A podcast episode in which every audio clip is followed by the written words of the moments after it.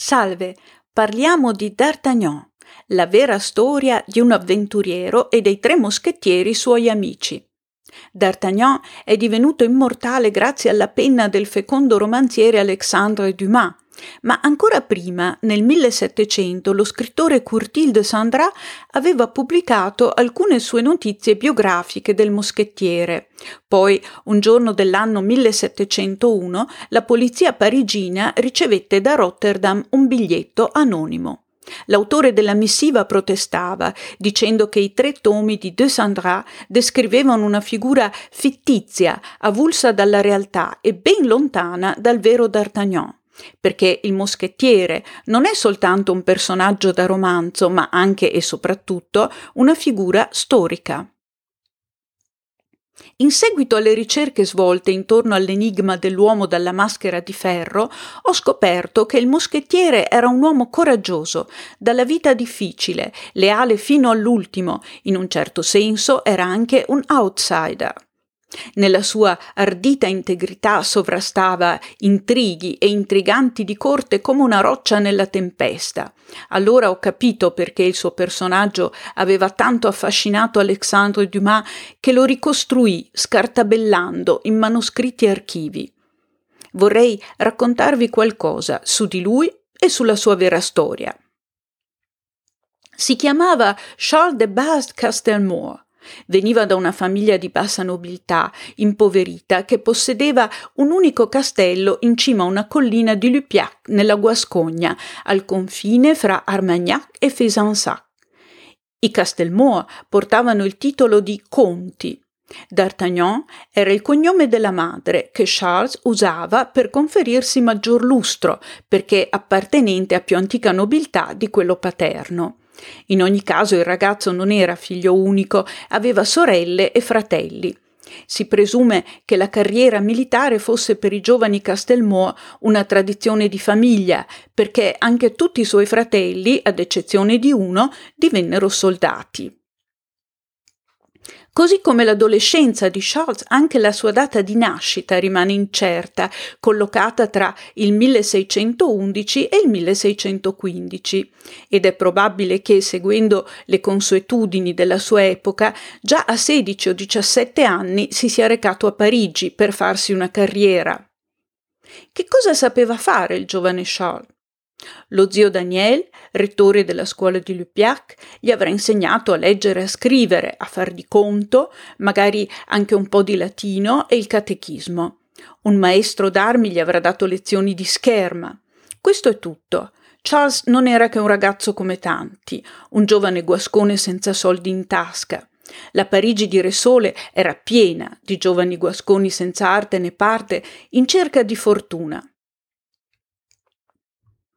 Di solito questi ragazzi si procuravano un moschetto, una spada e qualche abito. Si riunivano in piccoli gruppi e dividevano tutto fra di loro, dai vestiti al servitore.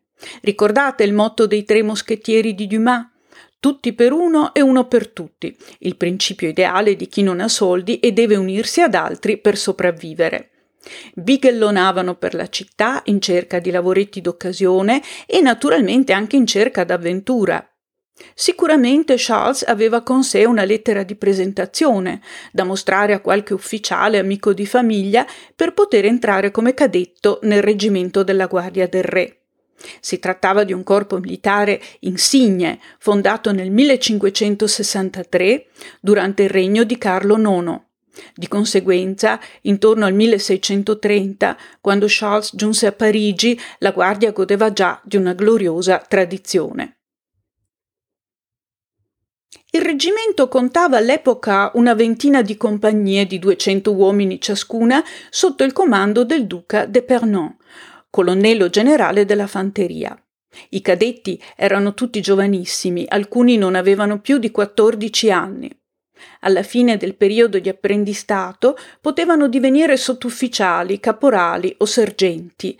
Avevano poi la possibilità, dopo due o tre campagne militari, di entrare nel corpo dei moschettieri o anche delle guardie del corpo del re. Nel 1633 il nome di Charles figura tra quelli dei moschettieri presenti alla rivista di Écouen. Nella letteratura e nei film i moschettieri sono sempre presentati come abili spadaccini.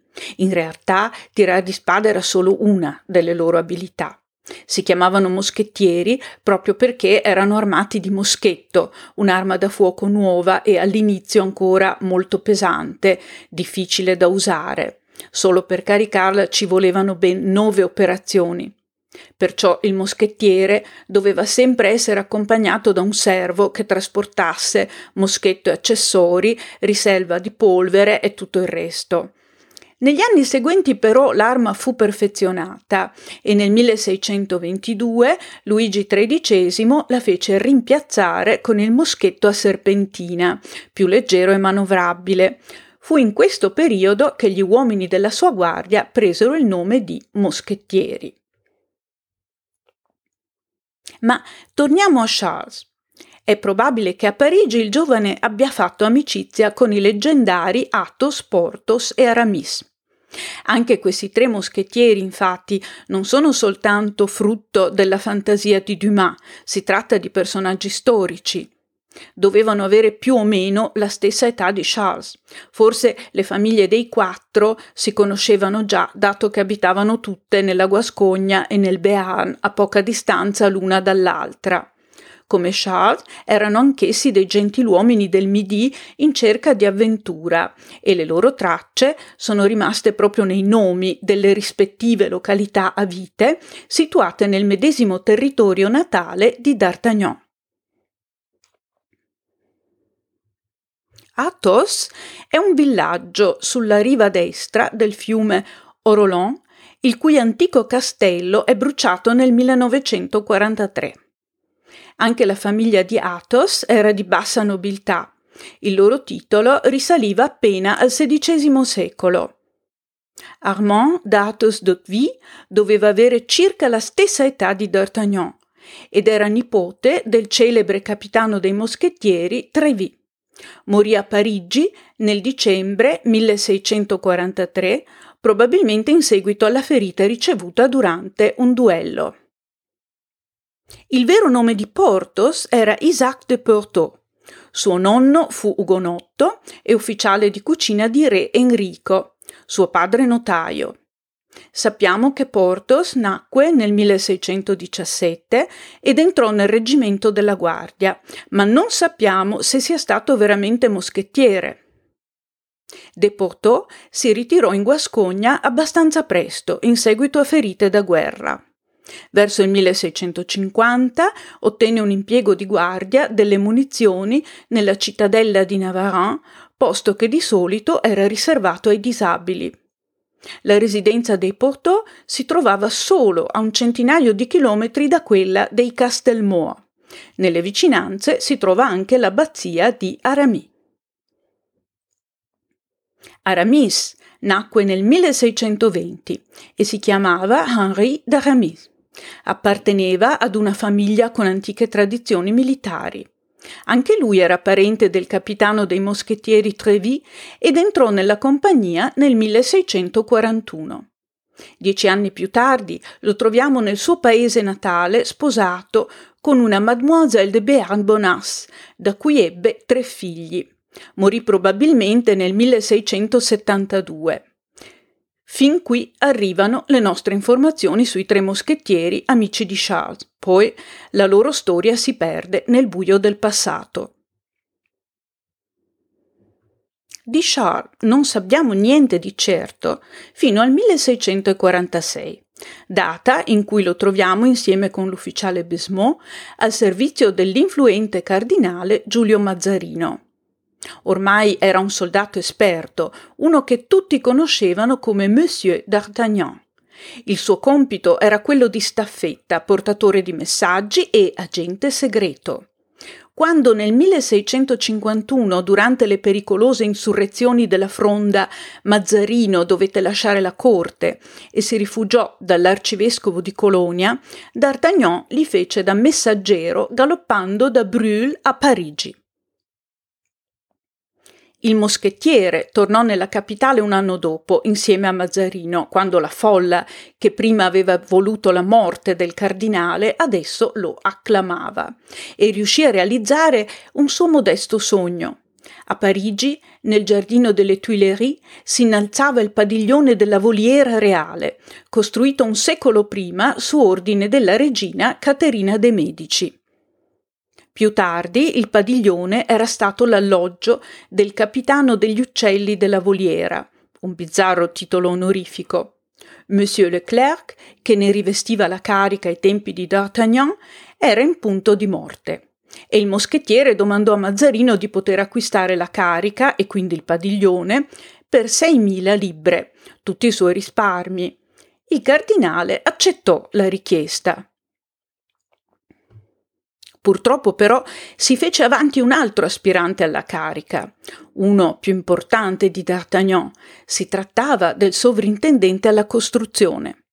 Questi offrì ben 20.000 libbre e pregò il cugino Jean-Baptiste Colbert di intercedere per lui presso il cardinale. Colbert, all'epoca sovrintendente alle finanze di Stato, era un personaggio molto influente a corte e un intrigante provetto. Questi simulò di intervenire in favore del parente, ma in realtà lo tradì, chiedendo al cardinale il padiglione per sé. Insomma, come sempre gli intrighi dei potenti lavoravano nell'ombra e ci mancò poco che infrangessero il sogno del moschettiere. Ma il cardinale, che apprezzava i suoi servigi, si mostrò leale Mazzarino ricordò la promessa fatta al guascone e D'Artagnan ottenne il padiglione e il titolo. Nel 1658 D'Artagnan divenne sottotenente dei moschettieri del re e nel 1659 sposò una vedova nobile e benestante da cui ebbe due figli e da cui si separò soltanto pochi anni dopo. Nel 1661 la strada di D'Artagnan incrociò quella di Nicolas Fouquin, che era all'epoca, insieme al suddetto Jean-Baptiste Colbert, un brillante e ricchissimo sovrintendente alle finanze di Stato. L'incontro avvenne nella circostanza nefasta dell'arresto di Fouquin. Anzi, fu proprio D'Artagnan a dover arrestare personalmente il sovrintendente presso la cattedrale di Nantes, su ordine del re. Fouquet era stato accusato di peculato e alto tradimento. Per alcuni anni D'Artagnan ebbe il compito di sorvegliare quest'uomo giorno e notte e di scortarlo da un carcere all'altro sino alla fine dei processi. Poi il sovrintendente fu condannato al carcere a vita e le strade dei due uomini, che ormai erano diventati amici, si divisero di nuovo e questa volta per sempre in una fortezza piemontese. D'Artagnan non avrebbe mai saputo di essere stato vicino al segreto dell'uomo dalla maschera di ferro come nessun altro. Ma questa è un'altra storia. Dopo l'incarcerazione definitiva del sovrintendente, D'Artagnan tornò a fare la sua vita da soldato. L'aveva scelta lui, rifiutando l'incarico di carceriere che di certo gli avrebbe fruttato un maggior guadagno e una buona pensione assicurata. Tuttavia il suo valore di agente e soldato gli permise un'ascesa sociale rapida durante gli ultimi anni della sua vita, sino a fargli raggiungere il grado di capitano luogotenente della prima compagnia compagnia dei moschettieri del re. Una carica molto importante. D'Artagnan era ormai un uomo benestante e rispettato. Le sue truppe lo adoravano e morì da soldato, con onore, nel 1673. Accadde durante l'assedio di Maastricht, quando fu colpito alla testa da pallottola di un'arma da fuoco. I suoi moschettieri lo veneravano in modo tale che alcuni pretesero di vegliare accanto al suo corpo, senza vita, sotto il fuoco nemico. Paul Pelisson, storico del re, scrisse del dispiacere che adombrò tutta la corte alla notizia della morte di D'Artagnan e in particolare del cordoglio di Re Sole. Si dice che Luigi XIV abbia fatto celebrare un servizio funebre per il moschettiere nella sua cappella privata. Madame de Sévigné, amica del sovrintendente Nicolas Fouquin e dama di alto lignaggio che aveva avuto modo di conoscere la lealtà del moschettiere, lo ricordò affabilmente nei suoi scritti.